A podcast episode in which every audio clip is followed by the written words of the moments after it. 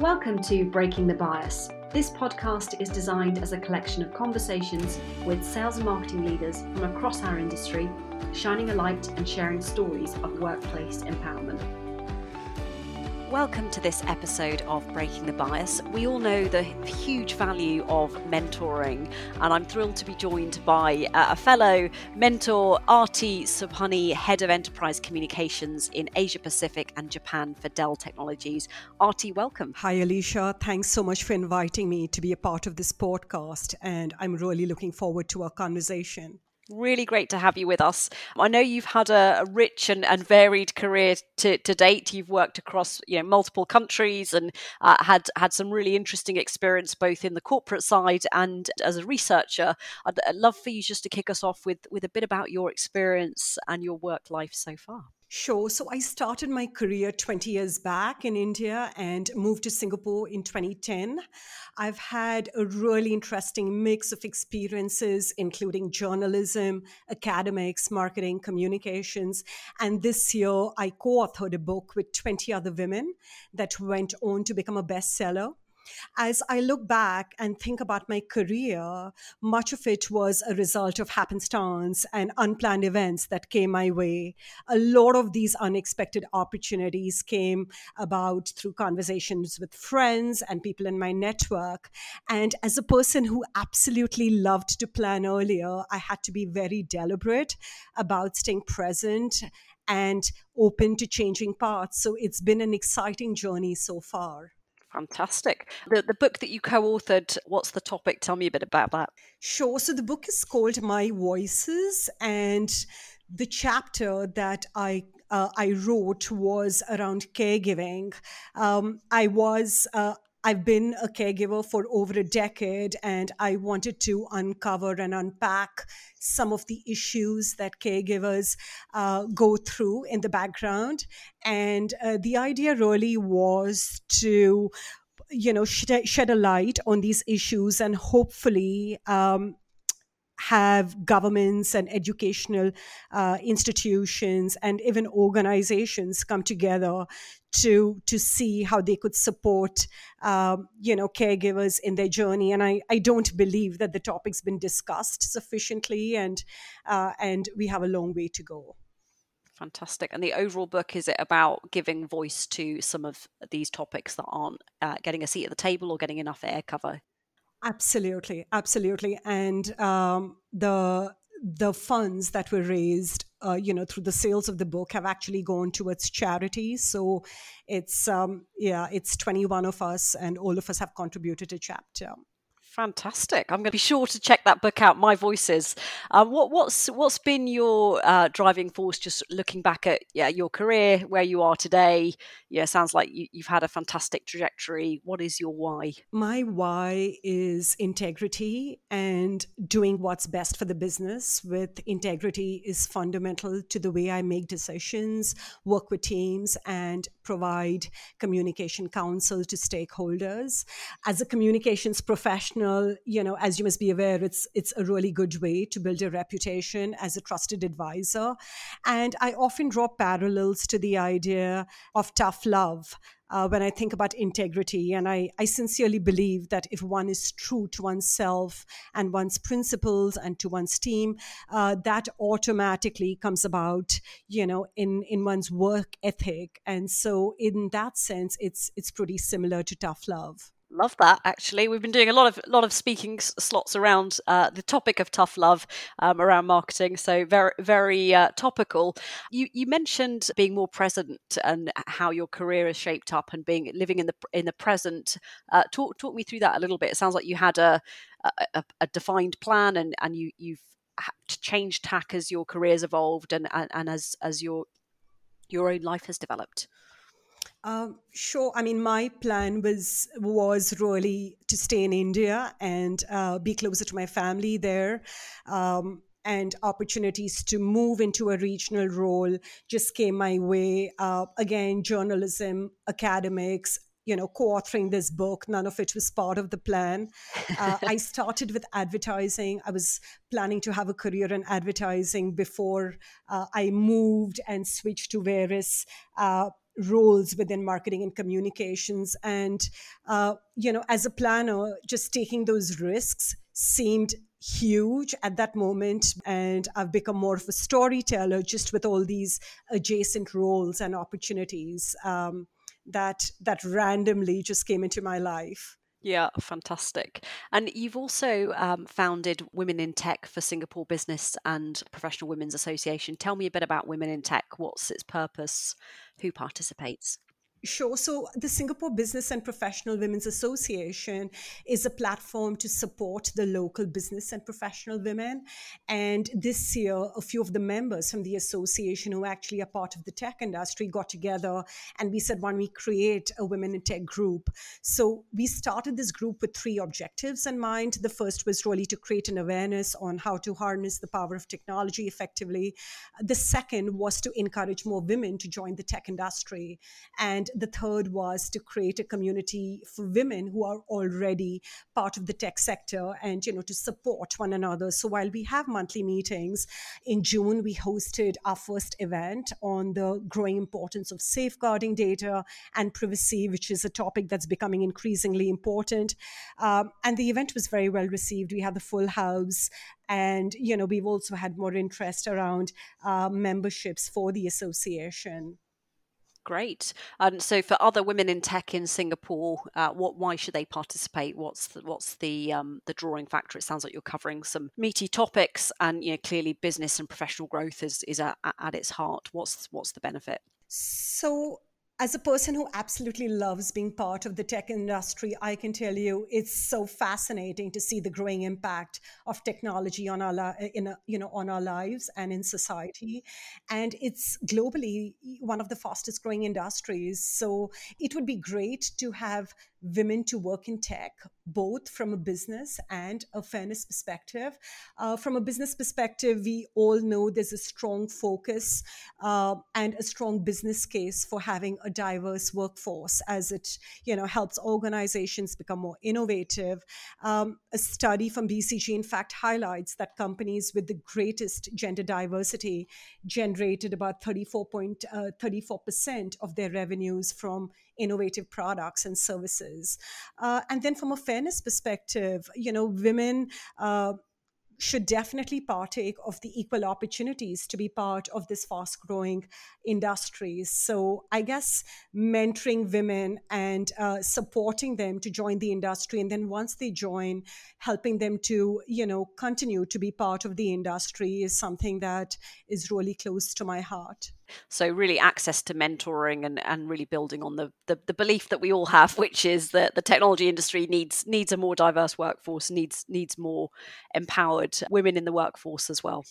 Absolutely. And the other part is also organizations need to ensure a strong focus on developing products that meet women's needs. And, you know, that's where women engineers can really play a central role uh, on sharing the perspectives and knowledge. Uh, so would would definitely be you know important for more women to join the workforce.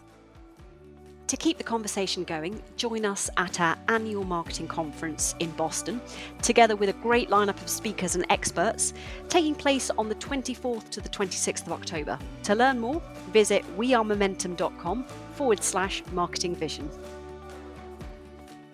would love to get to um, the the meat of the conversation, and you touched on it just there in, in terms of you know mentoring. What what would you say the benefits are of, of being a mentor? You, you know, you've obviously coached and, and mentored women in tech and um, a, across uh, other industries. Um, what, what's been the value for you in participating? Sure. So while mentoring sometimes feels like it's about giving your time and sharing your unique experiences, it can be, you know, very beneficial. I think mentoring is a great opportunity to broaden one's perspectives, um, develop strong relationships in the community hone one's leadership style and and also really build a strong personal brand within the industry. And there's so many different avenues that you know women can sort of can look at. Uh, they can actually start by just thinking about how much time they want to commit to mentoring of there is a certain industry or segment of women that they're keen to support. For example it could be students or women in the early stages of their career or women who want to join boards. So there are plenty of opportunities, to be honest. Got it. So it sounds like from your own mentoring experience, you've taken a lot away in terms of broadening perspectives and, and really thinking about your own leadership style as well as tapping into a network just flipping that conversation. You know what what what's the benefit that you've seen um, for for the people that you have been mentoring?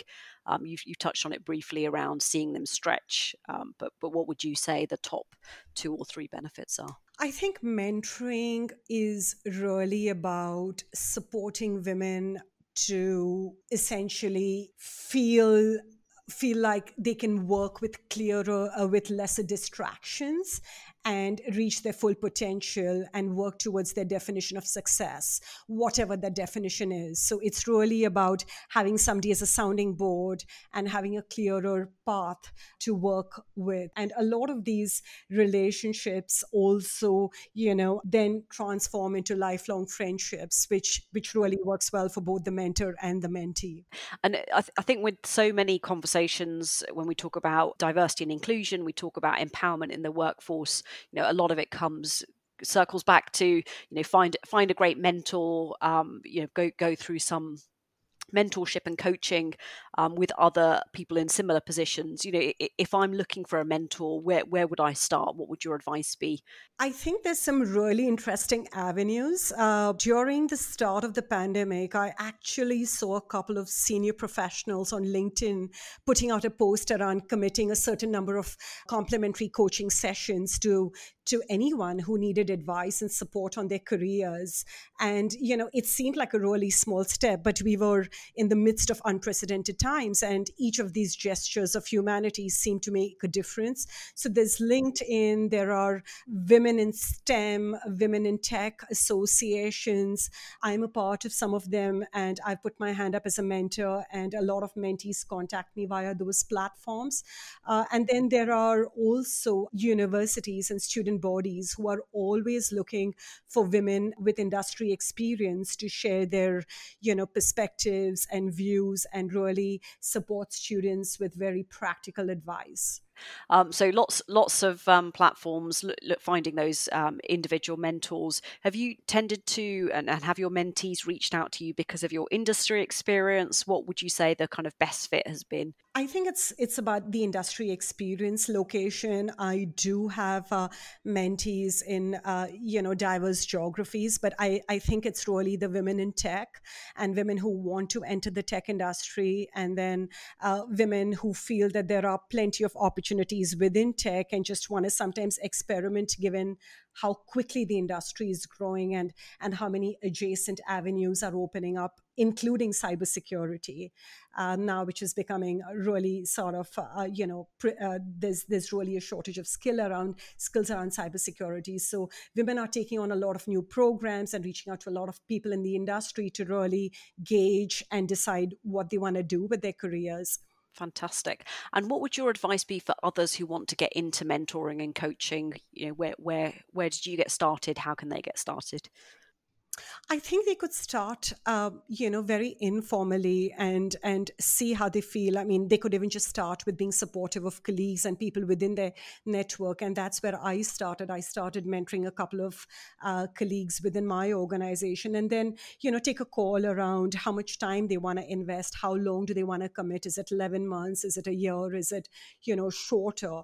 Um, and again, like I mentioned, you know, what what segment of women uh, really appeal to them and and uh, where do they see themselves actually providing definitive support got it.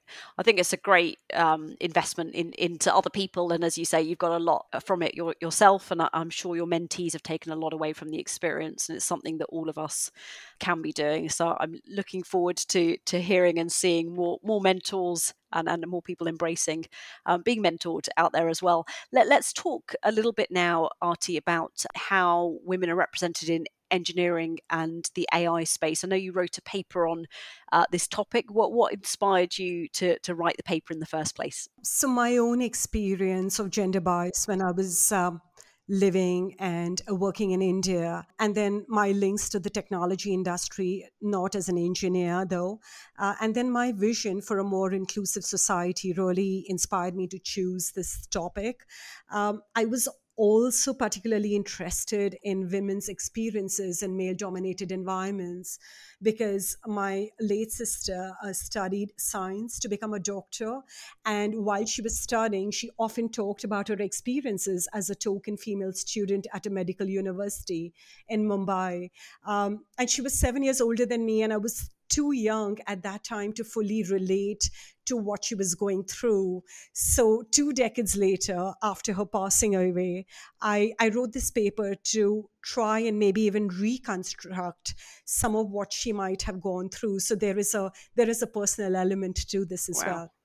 Yeah, no, I can hear that coming through, and I think often our best work is um, based on on that personal experience. What what was the central hypothesis? What's the um, as if you were summarising the paper for anyone that hasn't read it? What what does it what does it cover, and, and what are your findings? Sure. So the paper is titled Women with Engineering Degrees Who Transition to Another Profession Ultimate Success or Failures of the System. And this study investigates two deeply interlinked research problems. The first is uh, the underrepresentation of women in engineering, and the second is uh, you know the consequent underrepresentation of women in technology related ai engineering roles. And the reason i was really keen to cover ai is because it holds enormous potential to impact economic opportunities for women not only in engineering but you know more broadly. It could actually uh, reduce or increase the existing average global gender gap for women's economic participation and opportunities so I interviewed seven women. Uh, deeply across geographies with engineering degrees who abandoned uh, the engineering profession and moved on to another career. And the central hypothesis is that there are powerful effects of so- socialization on women's vocational and educational choices. And even highly talented women can feel like failures within male dominated cultures then there is a really strong impact of stereotype threat and tokenism on women's psychology within engineering cultures. And lastly, dropping out of the industry and changing their profession came across as a coping mechanism um, to deal and you know counter the stereotype threats. So while this, uh, you know, them uh, them dropping out of the domain actually uh, was to easen out their negative experience, it's also been a significant loss to them because financially they invested resources in obtaining those degrees. And psychologically, they uh, experienced a sense, a perceived sense of failure while leaving the profession. And, uh, you know, in addition, of course, the engineering profession and engineering organizations have lost out on very talented women and um, have a less, you know, a less diverse workforce. So really, it's a lose-lose situation for, you know, for the women as well as the organizations. What do you think organisations can be doing differently to, to make sure that they're welcoming and embracing diverse talent um, and, and, really balancing out that underrepresentation of women in, in these sectors? So, organizations need to take a holistic and a multi layered approach. Uh, leaders ideally should be working very closely with managers who are the immediate point of contact for teams to create a psychologically safe culture where diverse voices can be heard and uh, you know employees uh, can can really bring their full selves to work.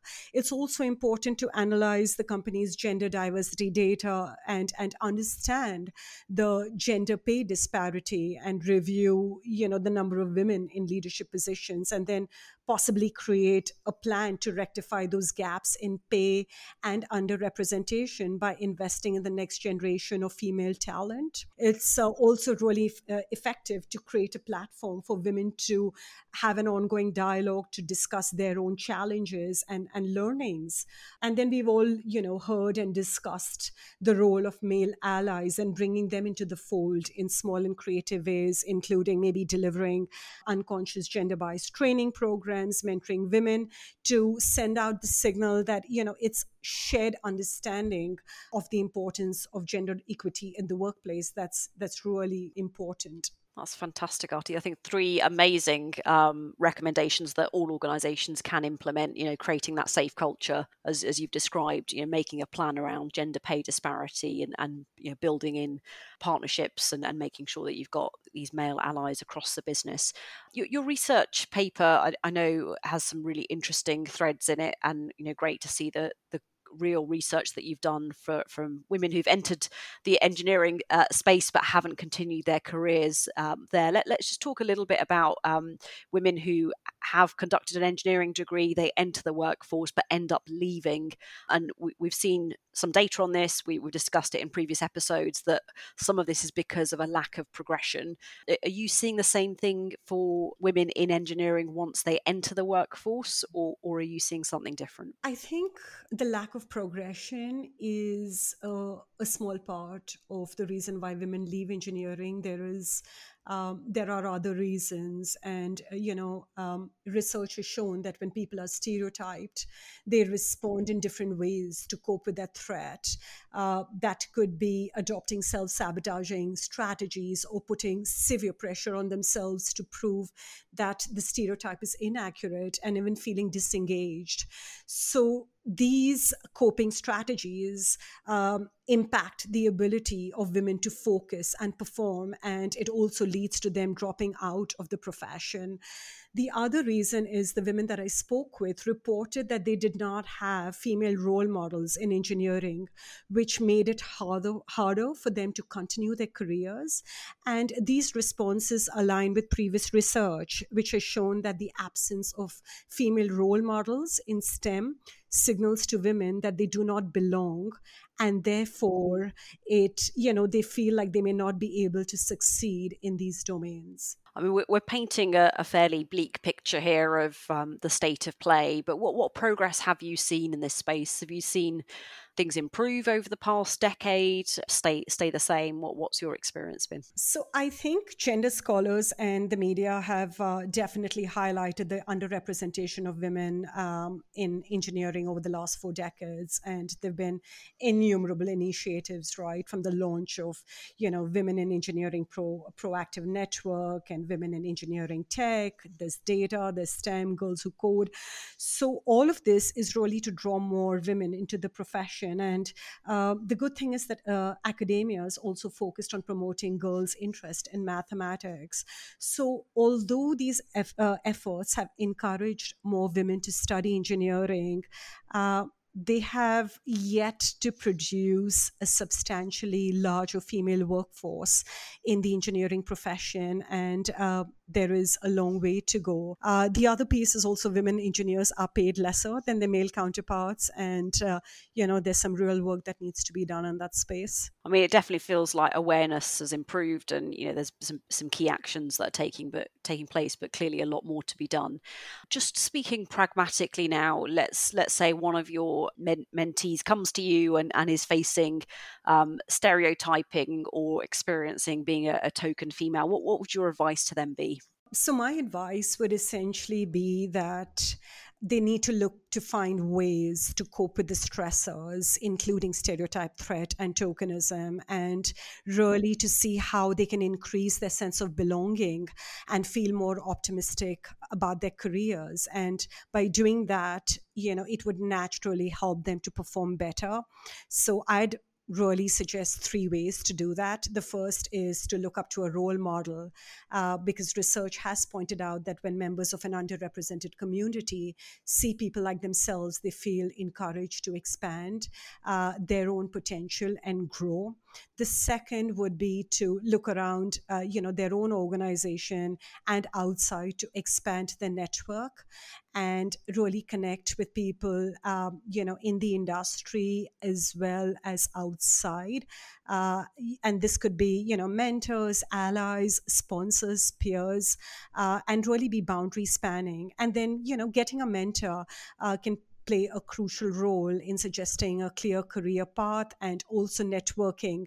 There was a rather interesting study by INSEAD that highlighted uh, the probability of women attending women only conferences, it revealed that over 70% of women reported that they felt more engaged and encouraged after attending a conference. So, by having a strong network, they can increase their opportunities to increase, uh, to exchange ideas and also boost their self confidence and finally charge forth uh, because while the relationships you know that we forge can help carry our skills forward there's really no substitute for hard work performance and delivery so they need to continue to do their best work keep learning, make their contributions count with optimism, and most importantly, remind themselves that they belong to the tech industry. what next for you? You've you, clearly you've got some exciting projects un- underway. Um, what, are you seeing as uh, your priorities as you head into to next year? Again, keeping an open mind, but I do hope to author my own book. I do have a few interesting uh, concepts that uh, you know I need to sort of develop further, and then choose one of them and and publish my own book. So really looking forward to that. Fantastic. Sounds very exciting. Um, and if we could just finish on the best piece of advice that, that you've received in, in your career that's really helped you uh, to keep that open mind, to, to grow as an individual and, and professionally. So, the best piece of advice came uh, from one of my closest friends in India when I was grieving the loss of my sister. And he made a really simple statement that continues to help me when I'm faced with challenging situations. Um, which is move ahead with faith, hope, and action. Simple, but really powerful. Fantastic. Well, let's take that all into our day to day lives uh, moving forward with faith and, and hope indeed. And I'll definitely take the idea that you've just shared around women only conferences. I think really interesting um, and to see how momentum ITSMA embed that in, into our own event strategy. Thanks so much for joining us today, Aartii. I've really enjoyed the conversation. You know, lots of great advice uh, that you've candidly shared and, and looking forward to seeing you soon. Absolutely. I've really enjoyed our conversation and I do hope that we can all take collective and comprehensive action to reduce the gender um, chasm in the tech and the industry uh, and the engineering industry. Well, with with you on on its side, you know, I, I know uh, you're a force to be reckoned with. So thank you again for joining us and, and sharing your thoughts. Thank you. This podcast is brought to you by Momentum, the global growth consultancy, a female owned business brimming with incredible female talent. We're actively striving to close the gender gap. You can learn more at wearemomentum.com.